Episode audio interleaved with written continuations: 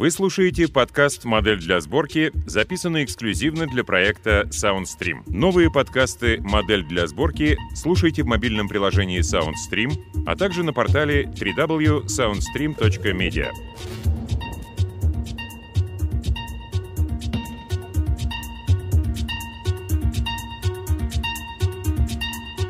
К. А. Терина. Лед.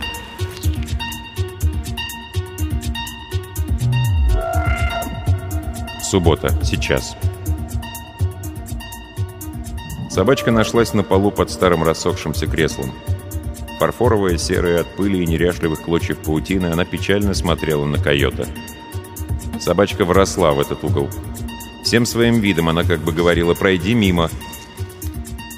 Койот поднял собачку, осторожно протер рукавом, завернул в носовой платок и положил в карман. Похоже, больше здесь ничего не осталось. Пора уходить.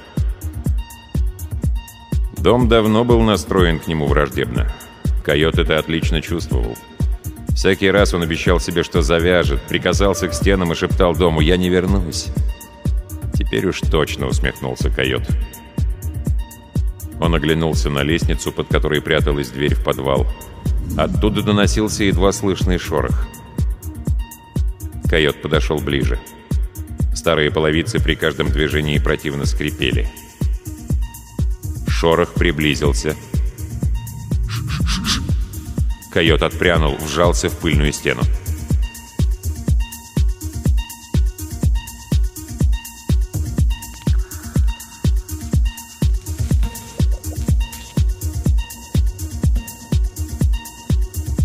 Одиннадцать лет назад. Ту зиму койот провел в своей комнате. Ноябрьская простуда в декабре обернулась воспалением легких. Выздоровление пришло вместе с весной, и однажды утром восьмилетний койот понял, что больше не может оставаться дома. Вообще-то он был послушным ребенком, но в тот раз случился сбой. То ли зима была слишком длинной, то ли весеннее солнце слишком ярким, то ли в самом койоте что-то неуловимо поменялось за эти долгие месяцы – понедельник он проснулся с мыслью «Сегодня особенный день». Койот не помнил своего сна и минут пять сосредоточенно хмурился, пытаясь за хвост поймать ускользающее ощущение чуда, которое смутным воспоминанием маячило на краю сознания. Сон вспомнить не удалось, но настроение от этого не испортилось. Койот вышел к завтраку с улыбкой. Мать койота давно разучилась улыбаться, а к улыбкам окружающих относилась настороженно, зная, что за ними всегда прячутся неудобные просьбы, фальшивое сочувствие, искренняя подлость.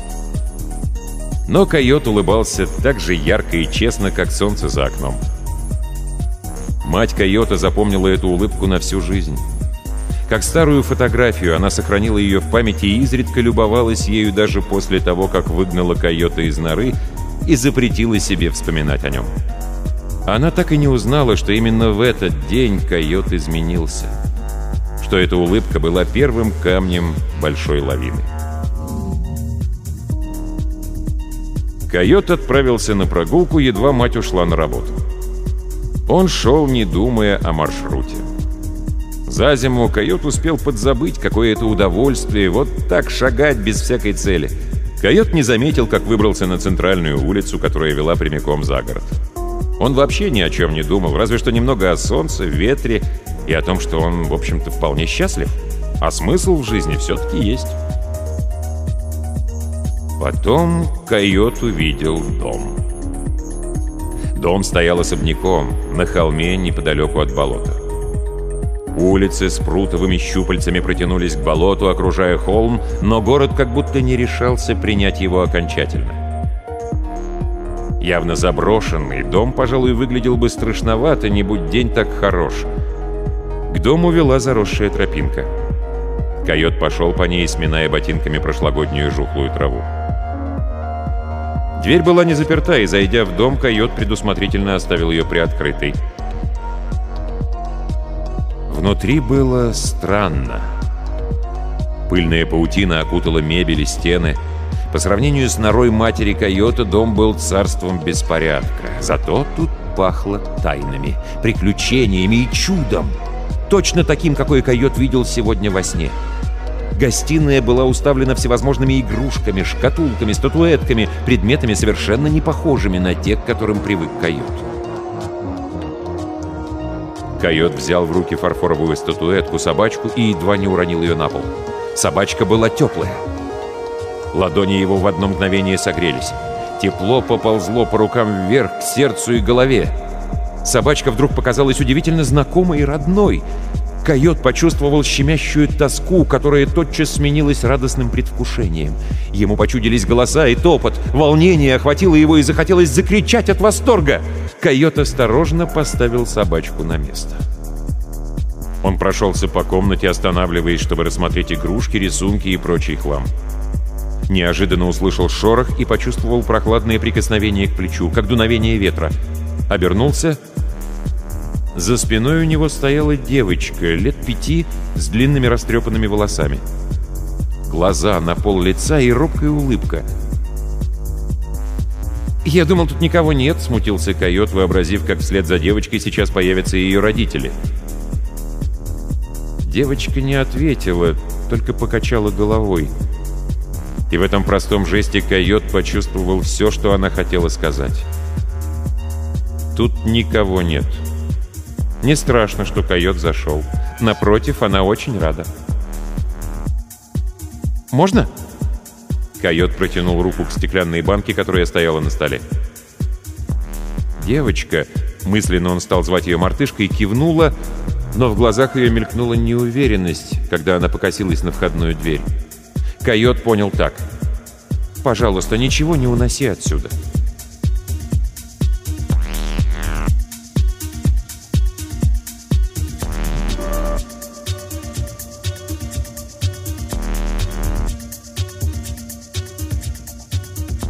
Четверг. Позавчера. Койот снова проснулся от неприятного дребезжания телефонного звонка. Койот не доверял телефонам. Дело было не только в том, что эти механические твари искажали интонации и переворачивали смысл.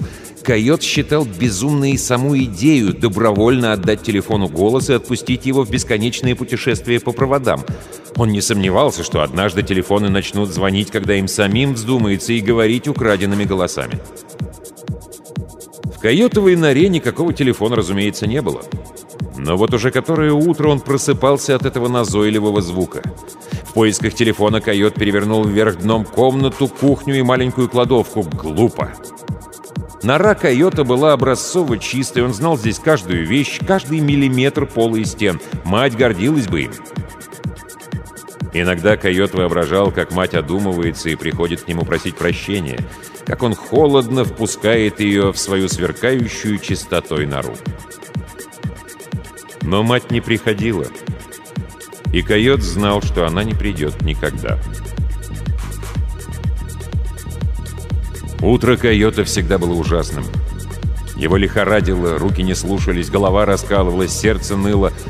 Койот предпочел бы, чтобы утра не было вовсе. Просыпаться после обеда, проведя худшие часы утренней лихорадки во сне, но призрак телефона плевать хотел на койотово предпочтение. К тому же сегодня был четверг, один из двух дней в неделю, украденных у койота предписанием суда.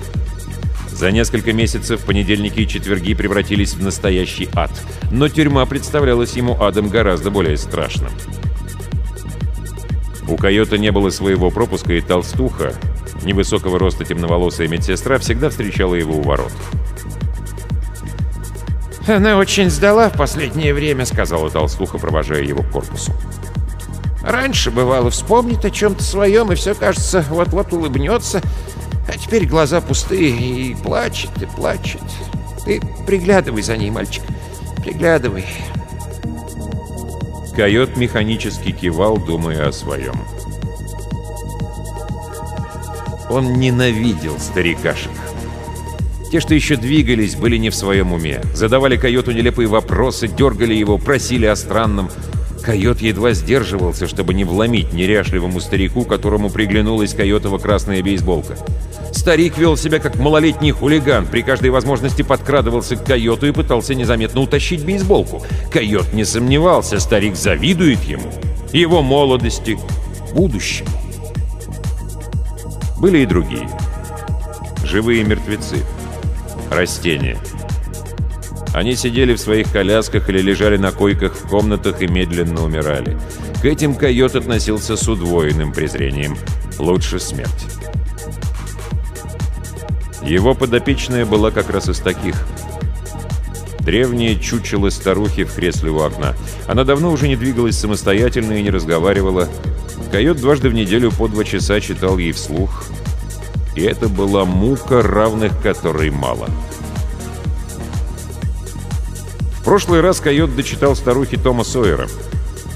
Книги выбирала толстуха, и сегодня его ждала новая, толстый роман Диккенса в шершавом темно-зеленом переплете. Старуха безразлично смотрела в окно своими мертвыми глазами, левый мутно-белый, правый прозрачно-голубой. Когда койот был уверен, что рядом нет толстухи или других медсестер, он начинал кривляться, остроумно добавлял в конце каждого предложения непристойности, а то и вовсе придумывал персонажам новые реплики. Это было очень смешно, но старуха продолжала равнодушно смотреть в пустоту. Иногда койоту, пристально следившему за старухиной реакцией, казалось, что ее глаза на мгновение оживают и наполняются странной смесью мольбы и жалости. Тогда койот победно улыбался. Сегодня толстуха все утро крутилась поблизости, потому койоту приходилось честно отбывать наказание. Он пожалел уже о дочитанном Сойере, которого еще в понедельник терпеть не мог. Диккенс был невероятно уныл. То и дело койот поглядывал на часы. Ровно в 12 он отложил книгу на подоконник. «Пойдем-ка я тебя угощу», — сказала толстуха. Койоту ни разу не удавалось отказаться от толстухиных подачек. Опыт показывал, что лучше сразу соглашаться, чем отбиваться полчаса, чтобы потом все равно устало согласиться. Готовила толстуха прилично, грех жаловаться. Пока койот без аппетита, но быстро ел яблочный пирог, толстуха с приторным умилением смотрела на него. Койот не верил этой ее улыбке. Он вообще мало кому верил, а таким людям, как толстуха в особенности. Толстуха явно была себе на уме. И стариков, и его обхаживала не просто так. Койот пришел к выводу, что у нее давно не было мужчины. Или никогда.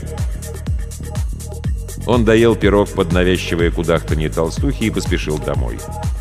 Там, под стопкой старых журналов, в порванной и аккуратно заклеенной скотчем картонной коробке, койоты ждали остатки кружилки.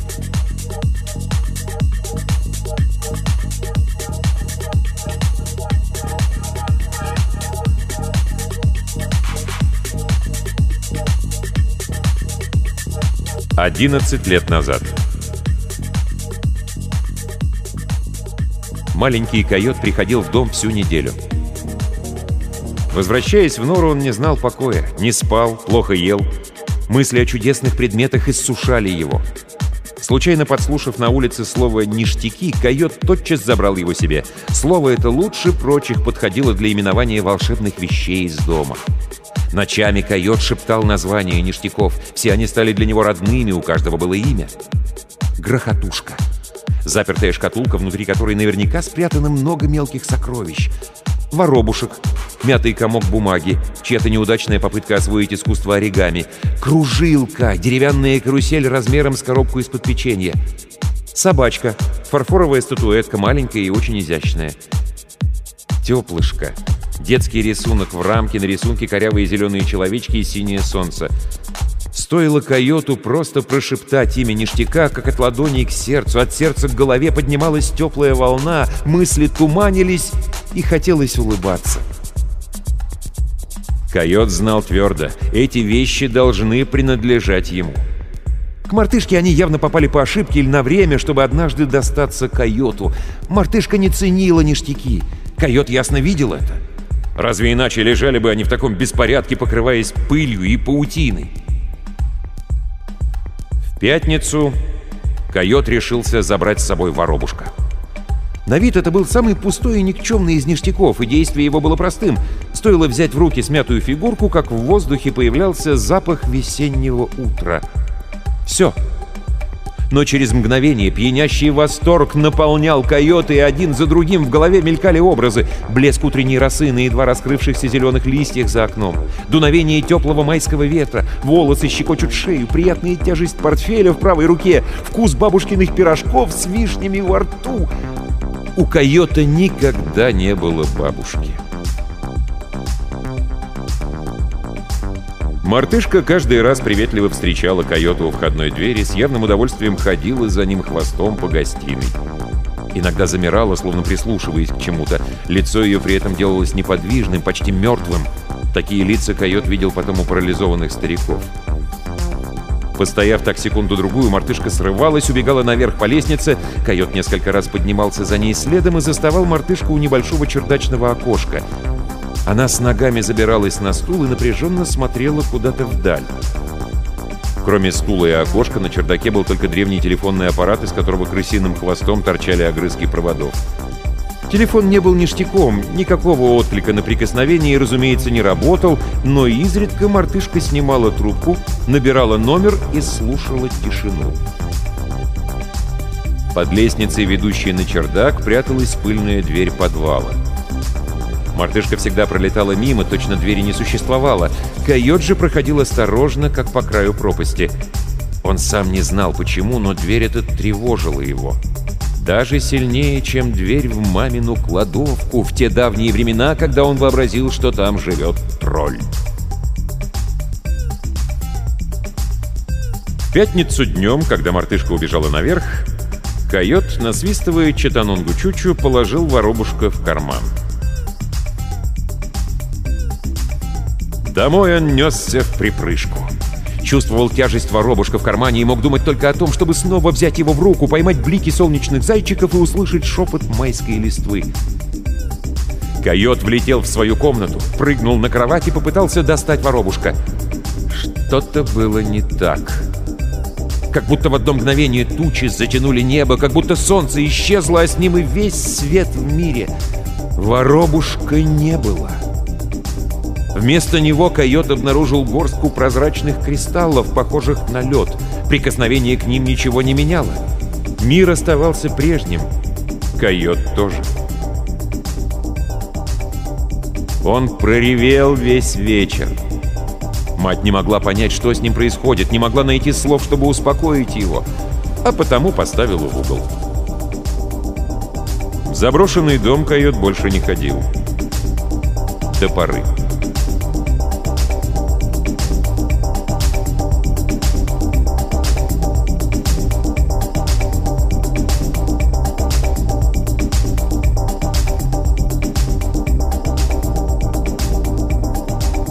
Четверг, позавчера, вечер.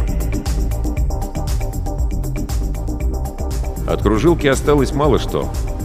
Половину пришлось отдать упырю, но лошадок койот припрятал. Это было бы уже совсем свинство. Отдать лошадок в нечистые упырье лапы. На карусельных лошадках койот протянул почти две недели. Койот скрутил колпак из куска фольги, Высыпал туда несколько осколков последней лошадки и вставил колпак с кристаллами в держатель. Держателем служил сачок миниатюрного садового гнома, которого койот украл хулиганство ради. Сетку из сачка он давно выбросил за ненадобностью. Гном мерзко улыбался, казался полным тупицей, и этим нравился койоту. Уродец был, по крайней мере, честен. Руки койота мелко подрагивали, когда он скручивал трубочку из белого листа. Упырь и другие состайники предпочитали крутить купюры, но койот считал это кощунством. Он потянулся за зажигалкой, которая обычно лежала в коробке рядом с круглой жестянкой из-под леденцов, где койот хранил кристаллы. Пошарил рукой, выругался, заглянул в коробку. Зажигалки не было. Только жестянка с последним лошадкиным хвостом. В одно мгновение футболка койота стала липкой от пота. Кто-то был здесь. Кто-то видел его тайник. Упырь? Койот осторожно положил раскрутившуюся уже трубочку на стол, отодвинул гнома с полным колпаком подальше от края, чтобы не опрокинуть ненароком, сел на пол. Если бы здесь без его ведома побывал упырь, не осталось бы ни одного кристалла. Этот кошмар давно преследовал койота. Упырь выслеживает его нору, забирает весь запас льда и требует еще. Хуже был только кошмар про то, как упырь находит дом. Нет, упырь глупый, жаден. Он не оставил бы и кусочка лошадки. Да и старая пластиковая зажигалка ему ни к чему, а кому к чему-то. Койот попытался сосредоточиться, но получалось плохо. Ему срочно нужно было покурить. Чтобы успокоиться, он машинально провел рукой под кроватью, собирая несуществующую пыль, и наткнулся на зажигалку. Дыхание выровнялось, тревога мгновенно исчезла, будто он уже покурил. Легко поднявшись, койот принялся заново крутить трубочку. Руки теперь совсем не дрожали. Кружилка была хороша. В дыме ее кристаллов прятался летний вечер и лунопарк. Разумеется, тут снова была мартышка. Рядом с мартышкой шел кто-то большой и прекрасный. Улыбка, теплые сильные руки, смех. Человек-стена, выстрелы в тире, запах пороха, сладкая вата, петушок-леденец, карусель и невероятное спокойствие.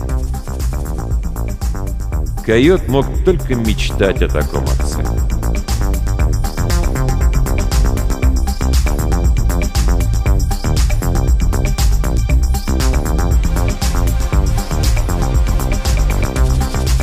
Полгода назад. Полгода назад, в октябре, Койота впервые арестовали. Через два дня отпустили домой, только дома у него уже не было. Мать выставила Койота из норы.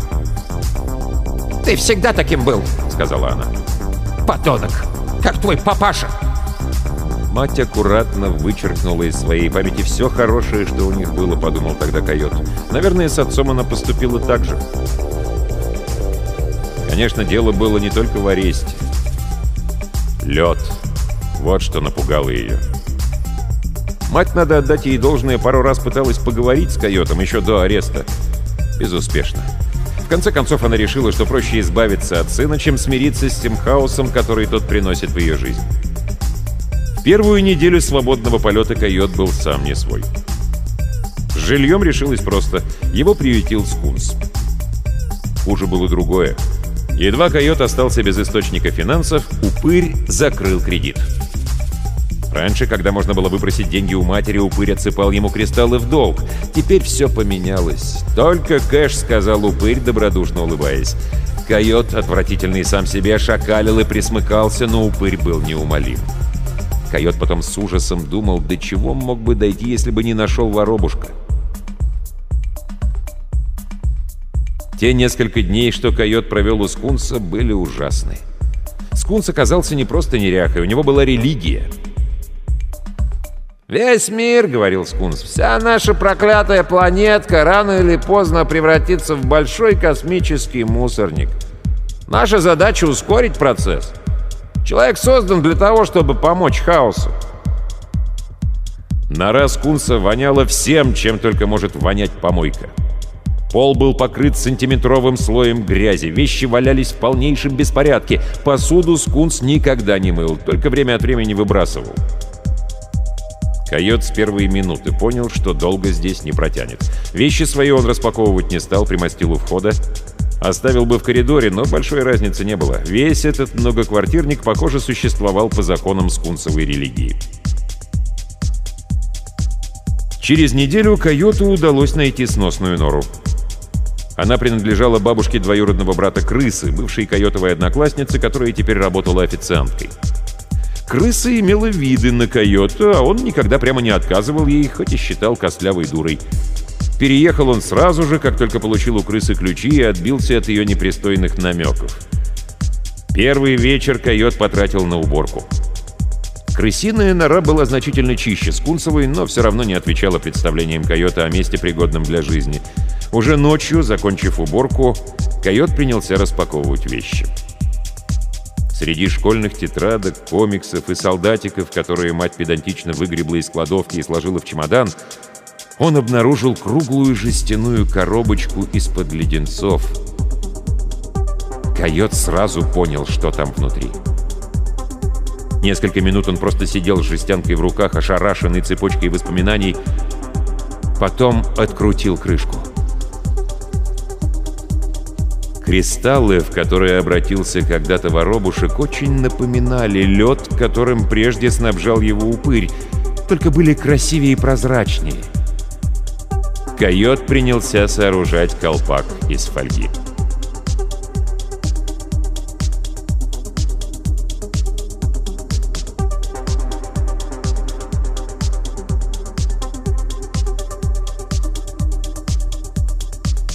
Пятница, вчера пятницу утром Койота снова разбудил телефон.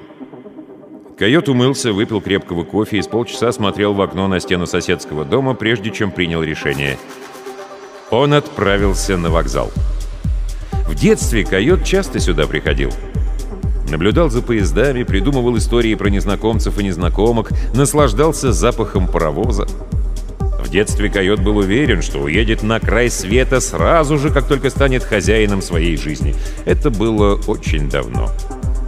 Конечно, после школы он никуда не уехал. Даже когда мать выгнала его из норы, он не вспомнил о детской мечте.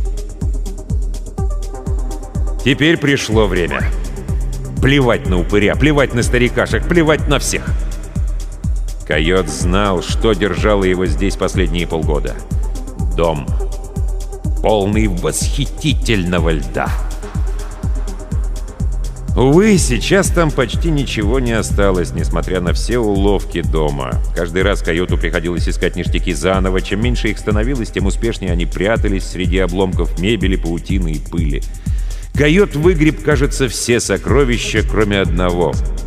Самого последнего, которое заберет завтра перед отъездом. Койот купил билет к морю.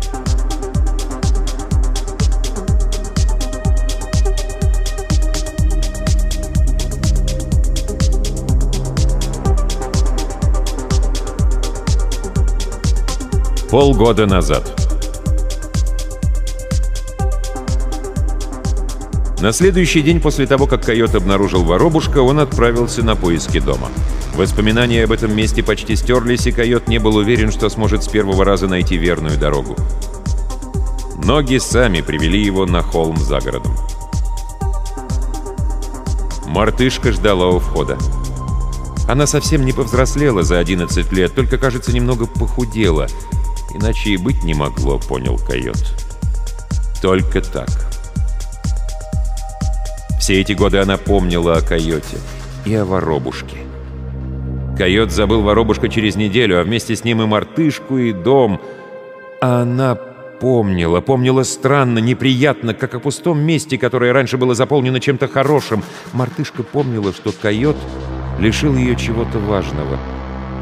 Помнила, как ей было больно и страшно — и мартышка простила его. Все это койот прочел в ее взгляде. На мгновение ему показалось, что он снова стал восьмилетним щенком с открытым сердцем, без брони и щита, но наваждение быстро схлынуло. Койот равнодушно обошел мартышку и сделал несколько шагов по гостиной. Все здесь было по-прежнему. Грязь, пыль, мусор. Но этот беспорядок, призрачный, стерильный и очень детский — отличался от Скунсова. Койот чувствовал эту разницу, но все равно непроизвольно скривился, случайно задев рукой паутину. На столе в центре комнаты лежала грохотушка. Койот положил ее в карман и, не глядя на мартышку, пошел к выходу. Спиной он чувствовал бурю мартышкиных эмоций. Грохотушка в кармане тяжелела с каждым шагом, будто не хотела покидать дом. «Дом» Мартышка могла бы остановить меня, думал койот. Прыгнуть, расцарапать лицо, она могла бы запереться и не впускать меня, но она ничего не делает, значит, я прав. Прежде чем закрыть за собой дверь, он оглянулся. Мартышка плакала.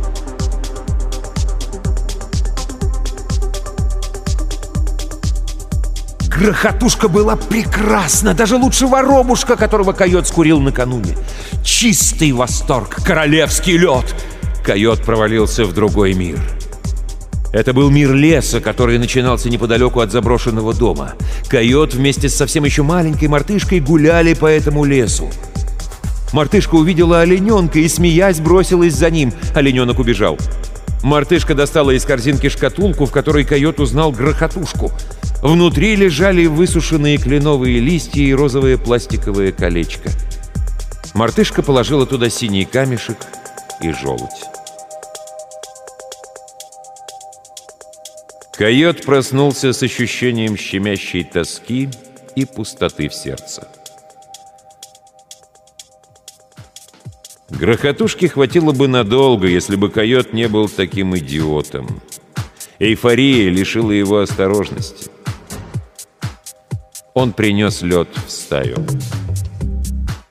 тот вечер койот был королем — он двигался, как король, улыбался, как король, был по-королевски щедр. Все пришли в восторг от его льда, даже упырь. Особенно упырь. На следующей сходке упырь отвел койота в сторону и сообщил, что придется делиться. Все так делают, а ты, дружище койот, чем лучше других? Койот позорно поджал хвост тех пор койот отдавал упырю долю с каждого ништяка, который приносил из дома.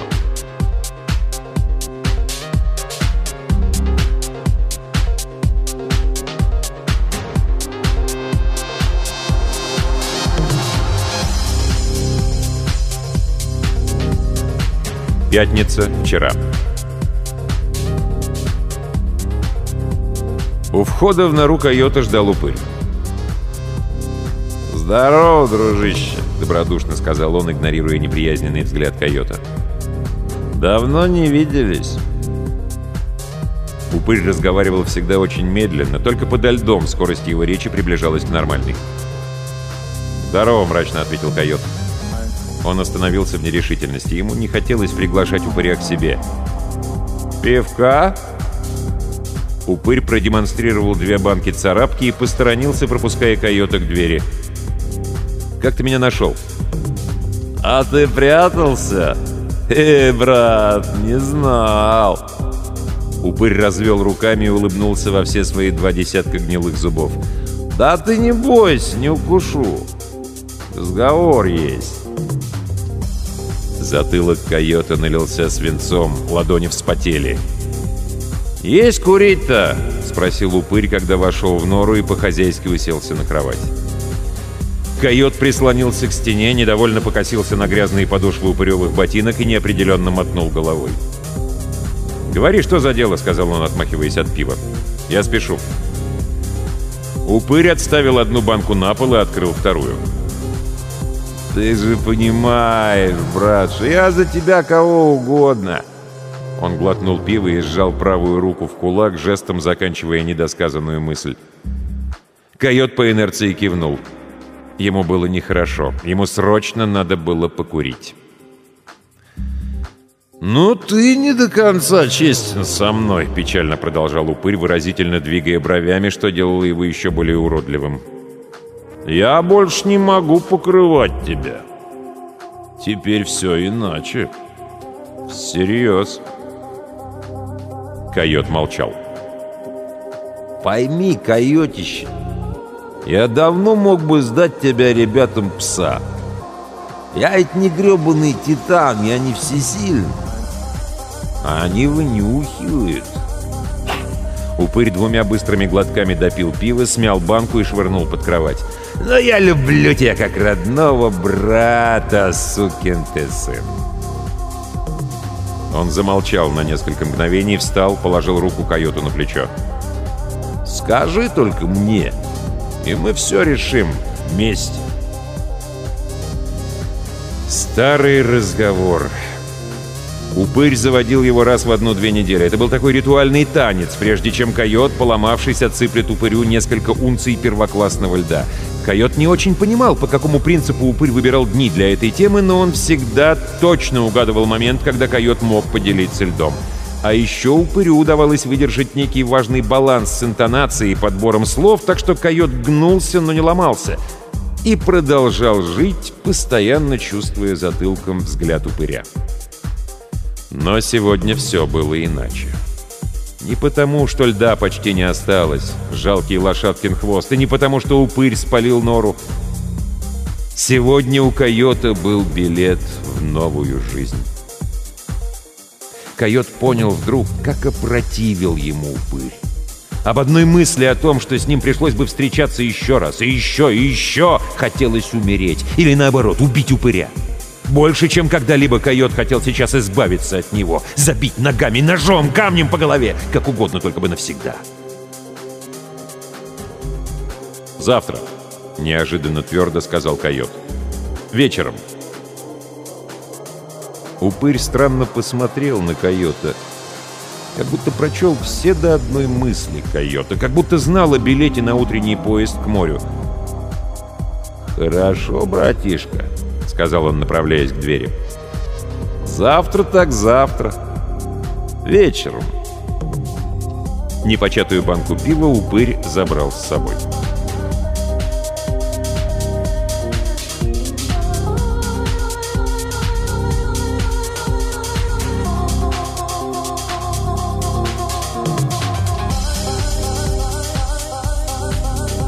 Не так давно.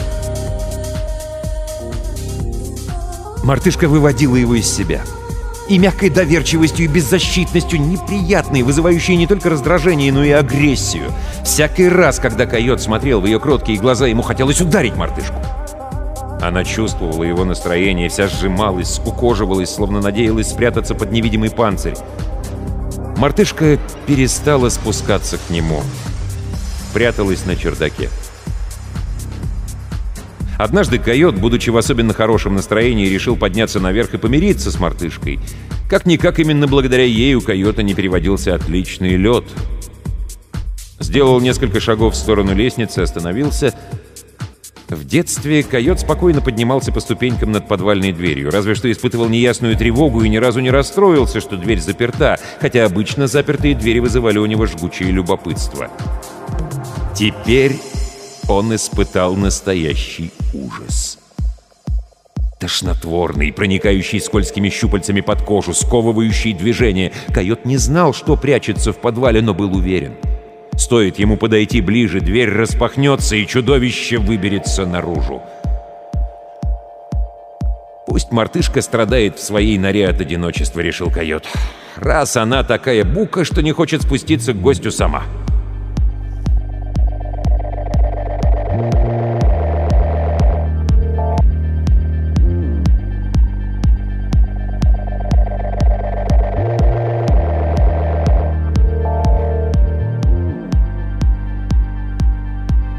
Суббота сейчас. Койот отряхнул с куртки пыли паутину, посмотрел на часы. Пора. Поезд к морю отправляется через час. Нужно сделать последний шаг. Выйти и забыть дом навсегда, а вместе с ним мартышку ее подвал и ужасный шорох. Койот проверил сверток в кармане, собачка была на месте. «Не делай этого», прошелестел внутренний голос. Или мартышка? Койот вышел.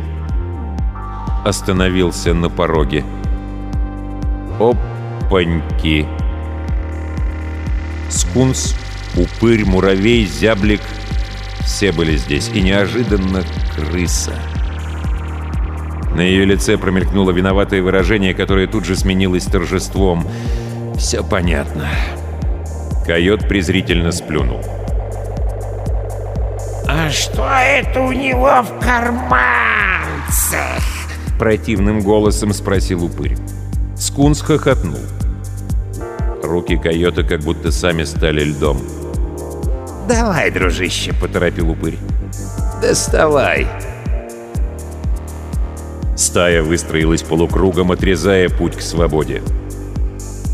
Скунс подмигнул койоту, очевидно считая все это милым развлечением, которое закончится привычным дружным гудежом.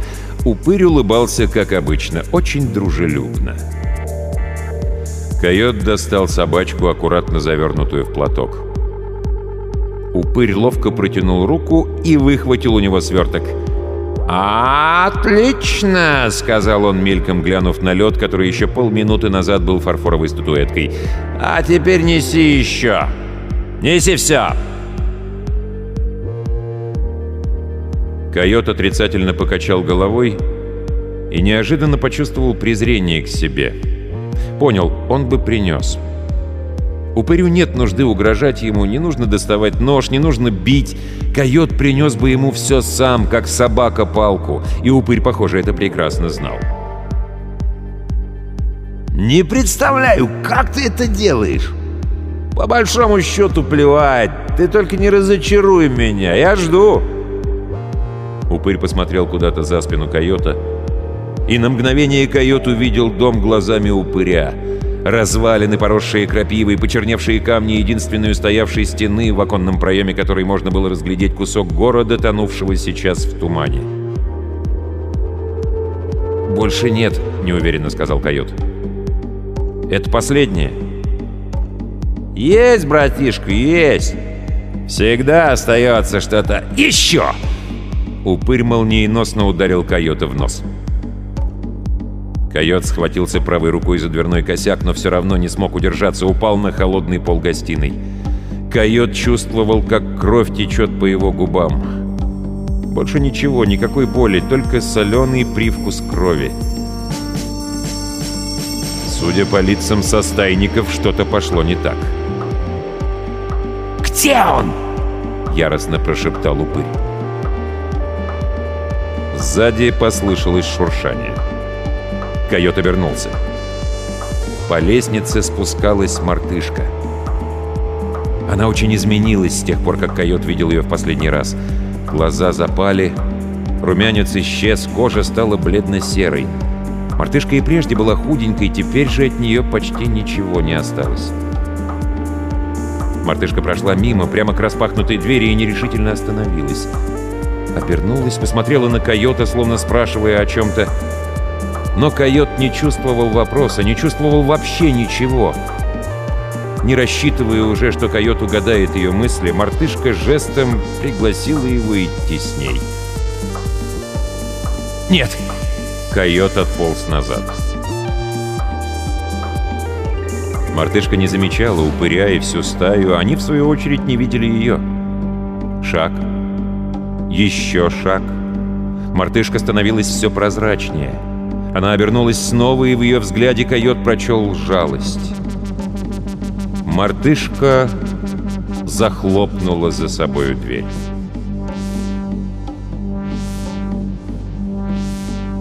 С минуту койот, ошеломленный, сидел без движения. Потом бросился к двери, повернул ручку, дверь была заперта. Койот схватился за ручку как следует и стал дергать изо всех сил. Ничего! Его охватила паника. Как будто стены дома сдвинулись, а воздуха почти не осталось. Койот прислонился к двери и постарался успокоиться. Вдох, выдох. Вдох, выдох. Очень простое правило безопасности, которое выполняют все дети, забираясь в платяной шкаф. Дверь всегда должна быть приоткрыта, иначе она захлопнется, и ты рискуешь навсегда остаться в шкафу. Только теперь койот осознал, что в доме не было ни единого окна. Лестница призывно скрипнула. Сердце койота запнулось, ноги стали ватными.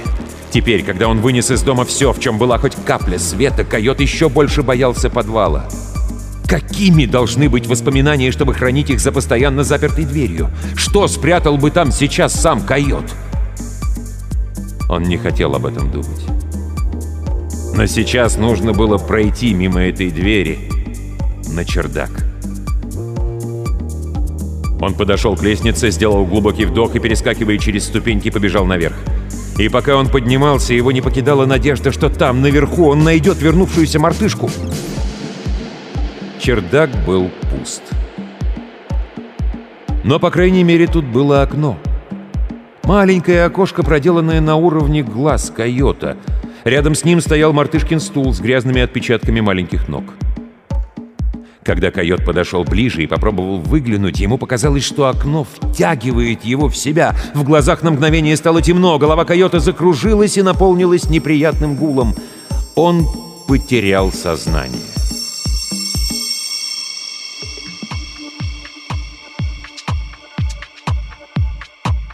Открыв глаза, койот обнаружил, что сидит И сидит явно не на чердаке. Левым глазом он не видел ничего, правый показывал картинку расплывчатую, нечеткую и очень странную. Над койотом склонилась толстуха. «Вы в порядке?» — обеспокоенно спросила она. «Может, уложить вас?» Койот попытался пошевелиться и не смог. Он чувствовал руки и ноги, но как нечто чужеродное, не принадлежащее ему и очень тяжелое, словно мешки с мокрым песком. Он застонал. Точнее, хотел застонать. Вместо этого издал едва слышный звук, похожий на скрип. Во рту было сухо и горько, распухший язык едва шевелился. Толстуха еще мгновение внимательно всматривалась в него, прежде чем отойти. Когда ее туша пропала из поля зрения, койот разглядел окно и знакомый унылый пейзаж. «Нет! Не может быть!» Толстуха вернулась. Теперь она была в очках, которые ей удивительно не шли. Она взяла с подоконника зеленую книгу. Странная жалость к себе охватила койота. Он вспомнил последний мартышкин взгляд. Койоту показалось, что глаза его наполнились слезами. Он моргнул. Толстуха по-своему истолковала это движение. «Мальчика не будет», — сказала она с сожалением. Сегодня я вам почитаю. Люблю Диккенса». «Сон! Дурной сон! Нужно проснуться!» Яростно думал койот, слушая неожиданно приятный голос толстухи. И понимал. Нет, это не сон. Ясно, почему мартышка не любила выглядывать в окно. Лучше сидеть в доме пыльным и грязным на полном игрушек, чем видеть большой мир так. Вот только дом теперь пуст. Почти. Койот вспомнил о двери в подвал и зажмурился, что было сил.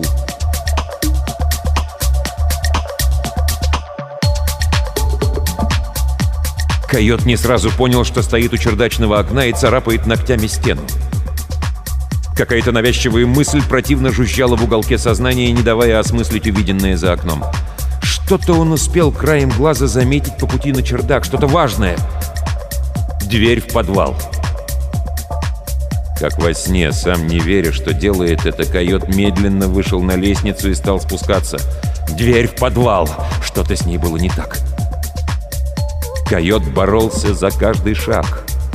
Он не хотел вниз, не хотел видеть эту дверь. Лучше уж оказаться в лапах упыря, чем видеть эту дверь. Лучше вечность сидеть без движения в приюте для престарелых и слушать, как толстуха читает Диккенса.